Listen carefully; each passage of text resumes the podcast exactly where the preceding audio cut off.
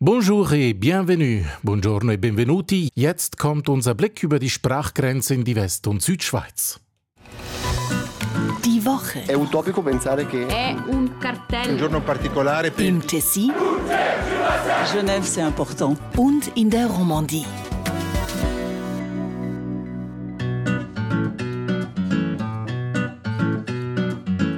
Ende Monat die Rechnungen zu bezahlen, das ist seit Wochen extrem schwierig, sagt hier eine Sozialarbeiterin aus dem Kanton Watt im Westschweizer Fernsehen. Donc euh, la non-indexation, c'est vraiment pas réussir à payer ses factures à la fin du mois et c'est vraiment pas OK. Tausende Staatsangestellte fordern wegen dem teureren Leben mehr Lohn. Dann, das Kalankatal will sein kulturelles Erbe wahren und stimmt für den allerersten Regionalpark der italienischsprachigen Schweiz. Zudem, Städte wie Neuchâtel oder Genf nehmen Geld auf von der FIFA, die in der Kritik steht. Und der FC Chiasso, der südlichste Fußballclub der Schweiz, war vor Jahren mal Vize-Schweizer Meister. Jetzt muss der Club in den Konkurs. Tutta una presa per il culo di, di gente che è venuta qua chissà per quale scopo e ci ha fatto perdere solo tanto tempo e, e ci ha illuso. Ecco. Irgendwelche Investoren haben uns an der Nase herumgeführt, wir wurden geblendet, sagt hier der Direktor des FC Chiasso, bitter enttäuscht im Tessiner Fernsehen. Über diese Themen sprechen wir in den nächsten Minuten mit Gerhard Lob, freier Journalist in Locarno, Buongiorno. Und mit Philipp Reichen, Korrespondent des Tagesanzeigers in Lausanne. Bonjour et bienvenue, cher public. Schön sind Sie dabei, auch diese Woche. Mein Name Rino Curti.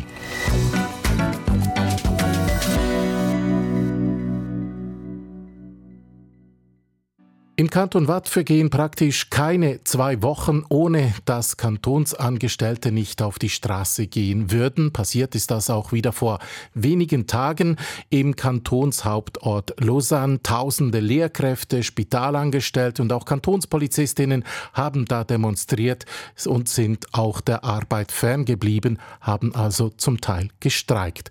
So wie dieser Krankenpfleger hier, der sonst seinen Dienst im Universitätsspital Lausanne verrichtet. Euh, on déploie un travail énorme et on n'a pas une rétribution qui est juste par rapport au service que nous rendons à la société.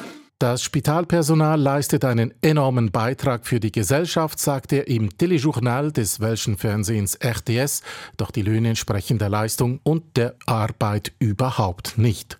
Nun, der Kanton Watt bezahlt allen Staatsangestellten mehr Lohn seit dem 1. Januar. Die Teuerungszulage beträgt 1,4 Prozent des Lohnes. Gewerkschaften und Staatsbedienstete fordern aber mehr, nämlich den vollen Teuerungsausgleich von 3 Prozent. Philipp Reichen in Lausanne, was da gefordert wird, ist ja doppelt so viel, was bislang zugestanden worden ist. Ähm, wieso geben sich die Gewerkschaften damit einfach nicht zufrieden? Ich denke, die drei Prozent sind die Maximalforderung oder mit anderen Worten, man wäre wohl auch mit etwas weniger zufrieden. Aber ich gehe ganz grundsätzlich davon aus, dass es den Gewerkschaften vor allem darum geht, die neue bürgerliche Regierung herauszufordern. Wir hatten ja im äh, letzten Jahr Regierungswahlen. Die Linke hat die Mehrheit verloren. Die Bürgerlichen haben die Mehrheit eben jetzt zurückgewonnen. Jetzt haben die FDP und die Mitte im Staatsrat das Sagen und die Gewerkschaften wollen eben jetzt gegenüber dieser neuen Mehrheit ihr Terrain auch ein bisschen markieren. Finanziell werden die kommenden Jahre sicher nicht einfach im Kanton Watt. Es droht dem Kanton ein strukturelles Defizit, erst recht eben, wenn jetzt die Nationalbankgewinne auch länger ausfallen sollten und damit ist zu rechnen. Und wo ein strukturelles Defizit droht, da kommt auch der Service Public unter Druck. An der Demonstration haben über 2000 Lehrkräfte aus dem ganzen Kanton teilgenommen. Viele von ihnen haben auch den Unterricht ausfallen lassen, haben also gestreikt. Geht es der Lehrerschaft tatsächlich nur um mehr Geld oder steckt vielleicht doch mehr dahinter? Ja, wie viele Lehrkräfte da genau gestreikt haben, das ist im Moment immer noch unklar. Meiner Meinung nach, und das sind auch die Angaben der Gewerkschaft, waren es über 2000. Das Bildungsdepartement äh, spricht im Moment noch von weniger. Ja, natürlich geht es den Lehrkräften auch ums Geld, aber es geht ihnen auch um Anerkennung. weil die Löhne der Wattländer Lehrerinnen und Lehrer gehören äh, definitiv nicht zu den höchsten in der Schweiz, obwohl auch die Lebenskosten hier in den letzten Jahren stark gestiegen sind. Die Gymnasiallehrer übrigens, äh, die haben noch aus einem anderen Grund auch gestreikt. Sie haben vor wenigen Tagen darauf aufmerksam gemacht, mittels Flyer, die sie verteilt haben an den äh, Eingängen ihrer Schulen, dass eben äh, ihre Situation auch nicht so gut ist. Und das gab dann eine regierungsrätliche Abmahnung. Und darum protestierten jetzt die Gymnasiallehrer am Dienstag auch äh, dafür, eben äh, die Meinungsfreiheit weiter ausüben zu dürfen vor dem Universitätsspital in Lausanne, wo Sie selber, Philipp Reichen, auch vor Ort waren, mit den Leuten gesprochen haben, haben sich gerade mal 250 Spitalmitarbeitende versammelt, also bedeutend weniger als zum Beispiel all die Lehrkräfte. Gibt es eine Erklärung dafür? Ja, die Erklärung ist relativ einfach. Es ist schwieriger, einen kranken Patienten sich selbst zu überlassen, als eben äh, ja, äh, einen Schüler seinen Eltern anzuvertrauen oder eben äh, allenfalls äh, den Betreuungspersonen, die sich an diesem Tag dann eben um die Schülerinnen und Schüler gekümmert haben. Es gab übrigens auch Polizisten, die sich am Streik beteiligten. Äh, ich war da sehr erstaunt, aber das gab es tatsächlich. Und vielleicht nochmals äh, ein paar Worte zum Spitalpersonal. Da ist die Unzufriedenheit nicht nur wegen der Löhne groß, es geht auch darum, dass viele, und zwar sehr viele äh, Leute am Spital einfach das Gefühl haben, äh, da wird zu Unrecht gespart, da sind Teams personell unterbesetzt und der Druck ist permanent extrem hoch auf die ganze Belegschaft. Auch das war Thema an dieser Kundgebung vor dem Unispital. Und äh, wie reagiert die Öffentlichkeit äh, im Kanton auf diese Demonstrationen, auf diese Streiks? Äh, es ist ja nicht so, dass gleich alle arbeitenden Wattländerinnen und Wattländer beim Kanton angestellt sind. Ja klar, die meisten Wattländerinnen und Wattländer äh, sind effektiv immer noch in der Privatwirtschaft angestellt und das ist auch gut so. Nun, äh, die Kritik aus der Öffentlichkeit, die gibt es eigentlich nicht, also zumindest ist sie nicht vernehmbar. Selbst die Eltern von Kindern, die eben dann äh, ja, äh, damit äh, leben mussten, dass der Unterricht ausgefallen ist, die halten sich mit Kritik zurück. Die ganze Bevölkerung hier realisiert durchaus, dass die Lebenskosten gestiegen sind und die Gewerkschaften ihrerseits argumentieren recht geschickt. Sie betonen nämlich, dass der Kanton in den letzten Jahren vor allem eines gemacht hat, nämlich bei den Unternehmenssteuern äh, anzusetzen und eben diese zu senken. Und jetzt, so die Gewerkschaften, muss der Staat auch mal äh, eben sich um die normalen Leute kümmern. Und das wird in der Öffentlichkeit durchaus respektiert.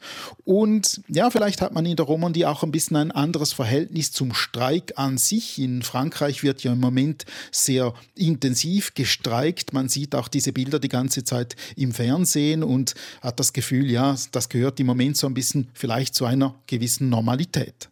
Nächste Woche ist ja bereits eine weitere Demonstration angesagt, ein weiterer Streiktag. Es wäre bereits das vierte Mal in nur zwei Monaten. Ähm, was denken Sie, wird das die Wattländer Regierung jetzt dazu bewegen, doch den vollen Teuerungsausgleich zu bezahlen?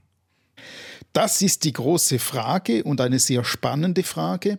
Die Präsidentin der Wattländer Regierung, die freisinnige Christelle Luisier, sagte im Westschweizer Fernsehen, man habe für die gesamte Wattländer Bevölkerung eine Verantwortung, vor allem jetzt in Zeiten höherer Preis- und Teuerung.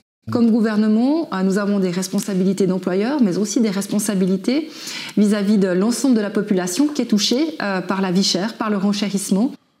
Eben, also man verweist darauf, dass man eben für die gesamte Bevölkerung eine Verantwortung trage und nicht nur für die äh, Staatsangestellten. Ja, man wolle jetzt die Löhne und die Teuerung als Ganzes anschauen und abklären, ob man punktuell nachbessern müsse. Bislang spielt die Regierung auf Zeit. Ob sie mit dieser Strategie dann durchkommt, das ist doch sehr zweifelhaft. Sollte es am 9. Februar zu einem weiteren Streik kommen und damit ist zu rechnen, wird er noch massiver sein. Das ist äh, meine Einschätzung. Aus anderen Westschweizer Kantonen hört man ja praktisch nichts über aufgebrachte Kantonsangestellte in diesen letzten paar Wochen. Wieso nicht? Ja, aus einem sehr simplen Grund. Andere Kantone, gerade in der Romandie, haben die Löhne des Staatspersonals relativ großzügig erhöht. Selbst äh, der Kanton Neuenburg zeigte sich durchaus großzügig, äh, was ja, ja eher schwierig ist äh, wegen seinen äh, ziemlich schlechten Staatsfinanzen. Aber trotzdem, es gab auch dort eine großzügige Lohnerhöhung. Im Kanton Bern, ja, da äh, sieht man, dass die Kantone nur leicht steigen, nämlich um 0,5 Prozent. Aber in der Watt nimmt man den Kanton Bern natürlich nicht als Referenz. Das hat auch historische Gründe, sondern man schaut durchaus eben auf die Nachbarkantone und die sind eben dann viel großzügiger gewesen. Wechseln wir ins Tessin, Gerhard Lob in Locarno. Ähm, gibt es denn in der Südschweiz ähnliche Forderungen des Staatspersonals? Ja, das große Thema im Tessin war vor allem äh, die Pensionskasse der öffentlichen Hand, also die kantonale Pensionskasse, die in einer sehr kritischen finanziellen Situation sich befindet und daher die Pensionsbezüge kürzen will bzw. muss, wie sie selber sagt. Und dagegen gab es Ende September eine sehr große Demonstration in Bellinzona mit mehr als 3000 Personen und Mitte Dezember kam es dann zum Biss, also zum, zu einer zweiten Auflage, die allerdings etwas kleiner ausfiel. Es war da auch sehr kalt, muss man sagen, und das hat dann nicht mehr so viele Leute auf die Straße gebracht. Aber das Thema ist noch lange nicht begraben. Und jetzt geht es ins italienische Graubünden. Dort entsteht in den nächsten paar Jahren ein Regionalpark, der erste überhaupt in der italienischsprachigen Schweiz. Standort ist das Galankatal, also eines dieser kleinen Bündner Seitentäler, in denen italienisch gesprochen wird. Und Pläne für den Regionalpark gibt es da schon seit Jahren. Jetzt haben die vier Gemeinden im Galankatal darüber abgestimmt und sich klar dafür ausgesprochen, mit einem Ja-Stimmenanteil, zum Teil gar mit mit 100 Prozent der Stimmen. Gerhard Lob, wie lässt sich denn dieses eindeutige Ja erklären? Ja, ich denke, es lässt sich so erklären, dass die meisten Menschen im Tal sich davon wirklich sehr viel versprechen.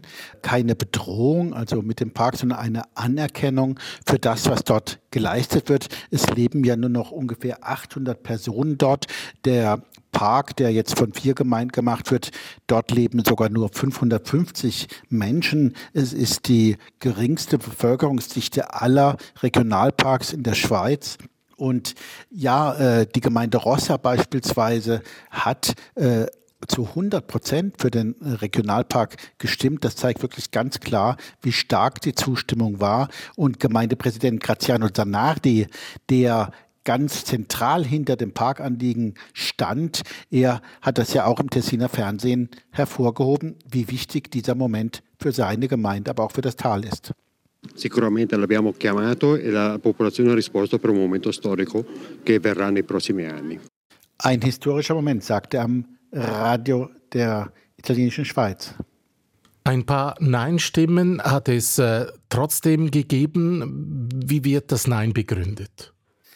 Ja, es war nicht äh, eine sehr große Opposition vorhanden. Das wurde eher ein bisschen manchmal hinter vorgehaltener Hand gesagt. Es sind Leute, die befürchten, dass zu viele Touristinnen und Touristen ins Tal kommen könnten, die auch vielleicht Einschränkungen fürchten, obwohl es diese eigentlich durch den Regionalpark nicht gibt.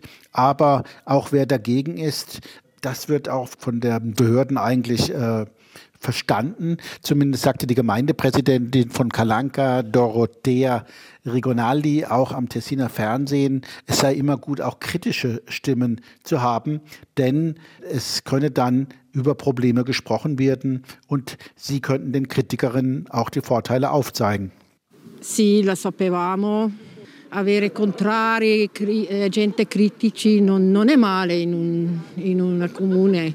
E può, basta che si può discutere e spiegare delle cose e, e dopo va bene anche così. Es sei eben wichtig, äh, dass diese auch ihre Meinung äußern könnten und dann äh, sei das ja auch in Ordnung und man könnte darüber diskutieren. Der Park im Kalankatal erstreckt sich mal äh, auf geschätzte 140 Quadratkilometer, heißt es da in Tessiner Medien. Was ist konkret geplant? Ja, diese Regionalparke haben einfach die Aufgabe, und das ist jetzt nicht nur im Kalanka, sondern generell äh, bei den 17 Perken in der Schweiz der Fall, die kulturelle Identität zu erhalten. Das heißt im speziellen Fall von Kalanka auch zum Beispiel die Kulturlandschaft zu erhalten. Da denke ich etwa an die Kastanienhaine, die zum Teil vergandet sind, aber auch an den Flanken des Tals die Steinterrassen wieder äh, herauszuarbeiten. Da hat man schon sehr viel getan in den letzten Jahren, während der Park den Status eines Kandidaten hatte. Und am Ende wird natürlich ein softer, also ein sanfter Tourismus angepeilt. Es sollen keine großen Massen da angezogen werden, sondern eher die interessierten Personen, die auch bereit sind, dort wandern zu gehen und sich die kulturellen Zeugnisse äh, zu erwandern. Der neue Regionalpark äh, im Galankatal muss jetzt noch ein paar Hürden nehmen. Was steht da noch an?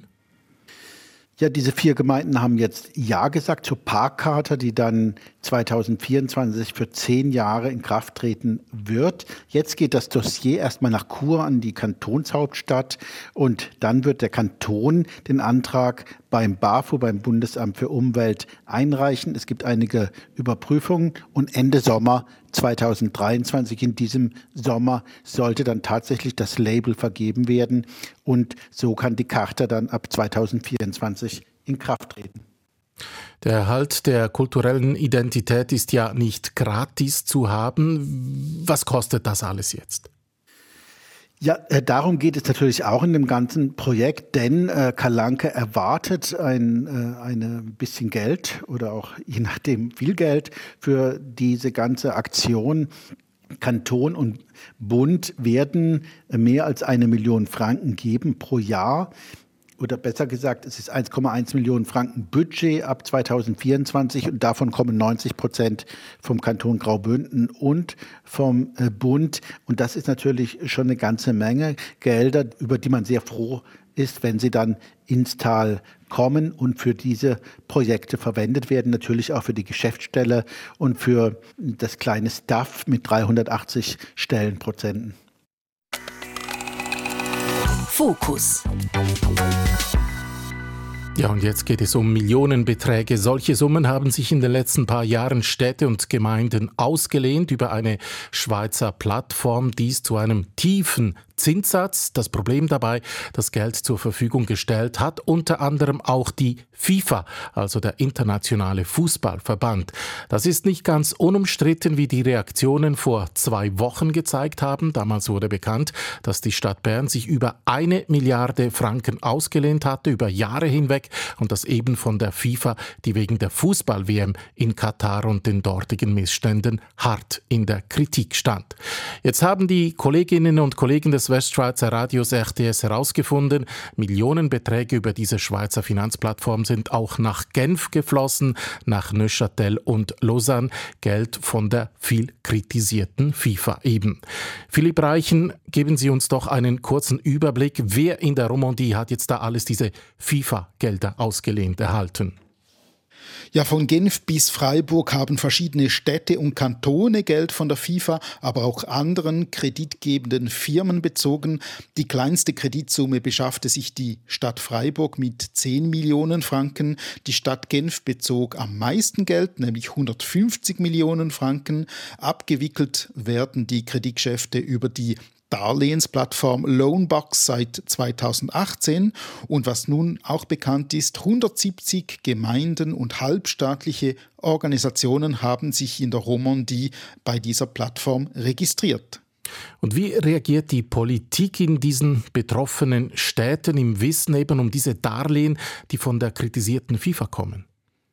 Viel politische Kritik gab es äh, vor allem von der SP und Grünen und gerade in der Stadt Lausanne. Und zwar aus den eigenen Reihen wurde so quasi die äh, Stadtregierung kritisiert, weil die ja fest in äh, rot-grüner Hand ist.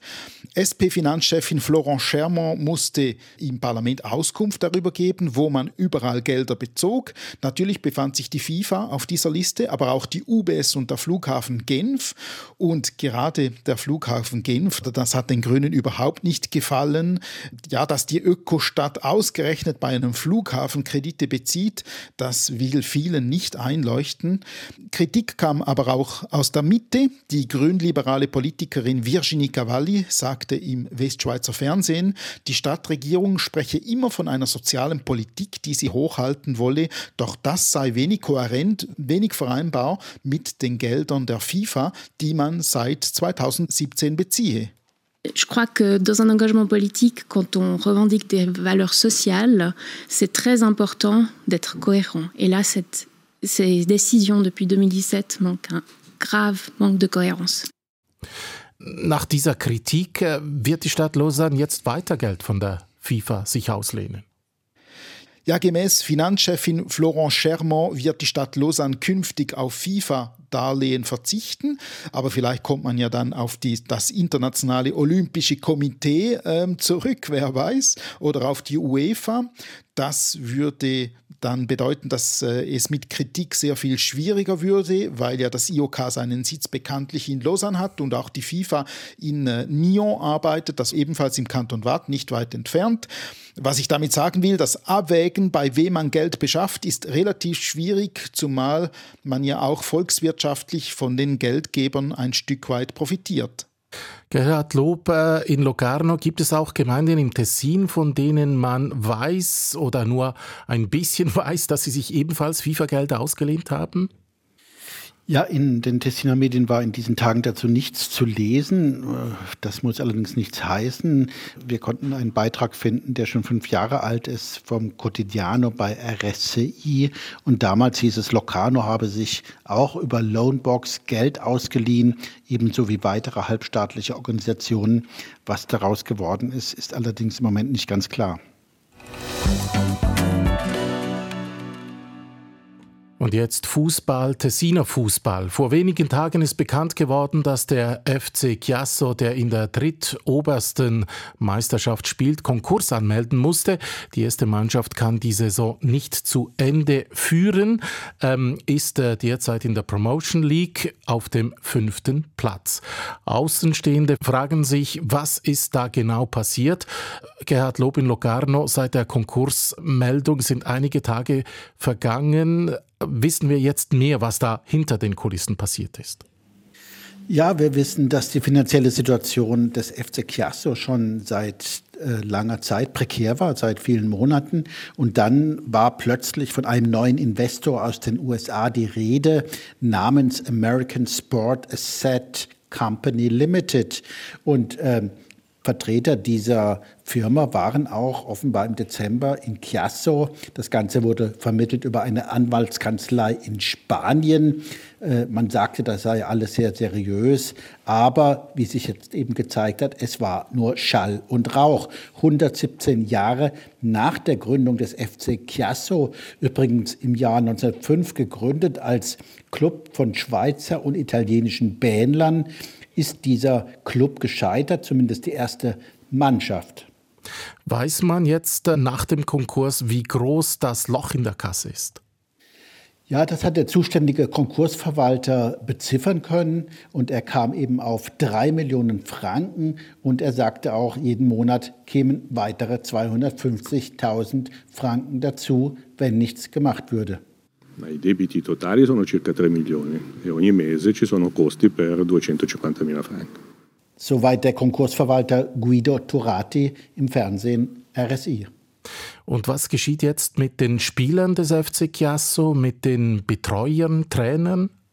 Ja, zuerst einmal muss man sagen, dass da ziemliche Konsternation herrscht bei allen, äh, bei Spieler, Betreuern, übrigens auch bei den Fans. Und äh, Teilweise haben die Spieler schon monatelang keine Löhne mehr bekommen. Sie hatten sehr gehofft auf diesen US-Investor und äh, darauf vertraut. Ja, aber eben äh, nichts ist gekommen, kein äh, Rappen, wie es hieß, vom Konkursverwalter. Und jetzt werden diese Spieler von der Gewerkschaft unterstützt. Sie sind alle erst einmal arbeitslos, also sie haben sich eingeschrieben in die Arbeitslosenämter, aber natürlich finden sie dann wohl nicht so schnell einen neuen Job. Und äh, überleben kann jetzt erstmal der andere Teil des FC Chiasso, also nicht die erste Mannschaft, aber zum Beispiel Die Jugendsektion wird weitermachen und die werden auch dafür sorgen, dass die Farben des Clubs weiter hochgehalten werden. Im Tessin hat es ja noch weitere Fußballclubs, Bellinzona, Locarno, Lugano. Äh, vielfach war auch zu hören, das seien einfach zu viele Clubs auf so engem Raum. Was sagen Sie als langjähriger Beobachter im Tessin? Ja, ich denke, das ist eine Tatsache und wir haben gesehen, was passiert ist. Auch Locarno ist ja Konkurs gegangen, Bellinzona war Konkurs gegangen und ist auch wieder in einer Aufbauphase.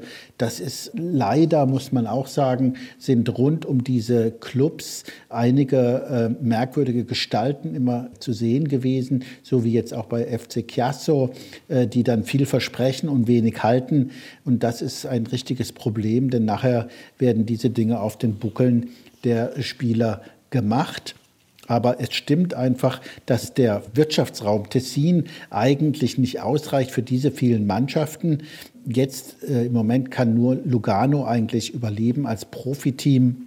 Auch dank eines US-Investors im Übrigen. Aber man denke auch daran, dass es zwei Eishockey-Teams gibt in diesem kleinen Kanton mit Ambri und Lugano, eine Basketball-Profimannschaft. Also äh, das ist schon sehr viel Präsenz im Profisport für einen kleinen Kanton. Und ich befürchte mal, dass auch die Story vom FC Chiasso vielleicht nicht die letzte ihrer Art ist.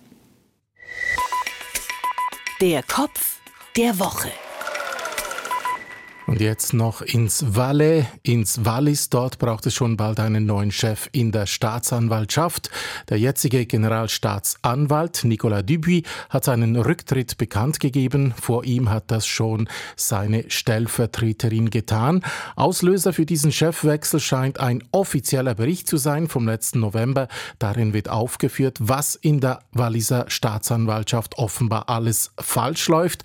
Philipp Reichen, was genau wird da dem Walliser Generalstaatsanwalt Generalstaatsanwalt vorgeworfen? Die Vorwürfe sind mannigfaltig. Es heißt, es sei, äh, der Generalstaatsanwalt sei mit dem Amt überfordert, kümmere sich zu wenig um die Personalführung, übernehme selbst äh, zu wenig äh, große und wichtige Fälle, sei also quasi unsichtbar, insbesondere als Ankläger vor dem Gericht. Und dann wurde Dubuis auch dafür verantwortlich gemacht, dass die Staatsanwaltschaft Verfahren zu wenig zügig vorangetrieben hat, dass also Vorwürfe sogar verjährten. Und dann, ja, in der Vergangenheit musste Dubuis auch persönlich Kritik anhören. Man sagte ihm eine Beziehung zu einer CVP-Nationalrätin nach und ortete somit eine parteipolitische Verbandelung, also zu wenig Unabhängigkeit. Das alles, äh, ja, wurde Dubuis so quasi jetzt äh, in den letzten Jahren vorgeworfen. Und was sagt Dubuis selber zu diesen Vorwürfen, zu seinem Rücktritt? Ja, er kennt natürlich die Vorwürfe und äh, das wurde jetzt ein bisschen viel für ihn. Die Justizkommission des Walliser Kantonsparlaments hat dazu ja im November auch einen Bericht vorgelegt und den Druck auf Dubuis erhöht.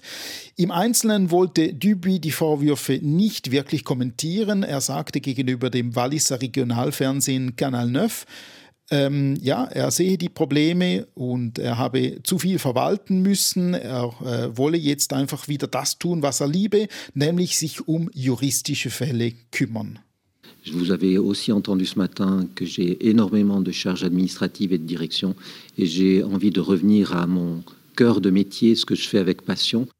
Nicolas Dubuis will seinen Posten spätestens Ende Jahr zur Verfügung stellen und bis dahin auch noch die Reformarbeiten vorantreiben. Ob er tatsächlich die richtige Person ist, um das zu machen, also so quasi das Terrain für seine Nachfolgerin oder eben seinen Nachfolger vorzubereiten, das ist ein bisschen fraglich. Was ich aber persönlich auch betonen möchte, ist, Nicolas Dubuis ist ein sehr sympathischer Mensch. Er ist vielleicht fast ein bisschen zu gutmütig für einen Strafverfolger. Da gibt es ja durchaus auch andere Persönlichkeiten in der Romandie, die ein bisschen strenger wirken als dieser Nicolas Dubuis. Und wie kommt dieser angekündigte Rücktritt jetzt an im Wallis? Ja, in der Walliser Politik atmet man ein Stück weit auf.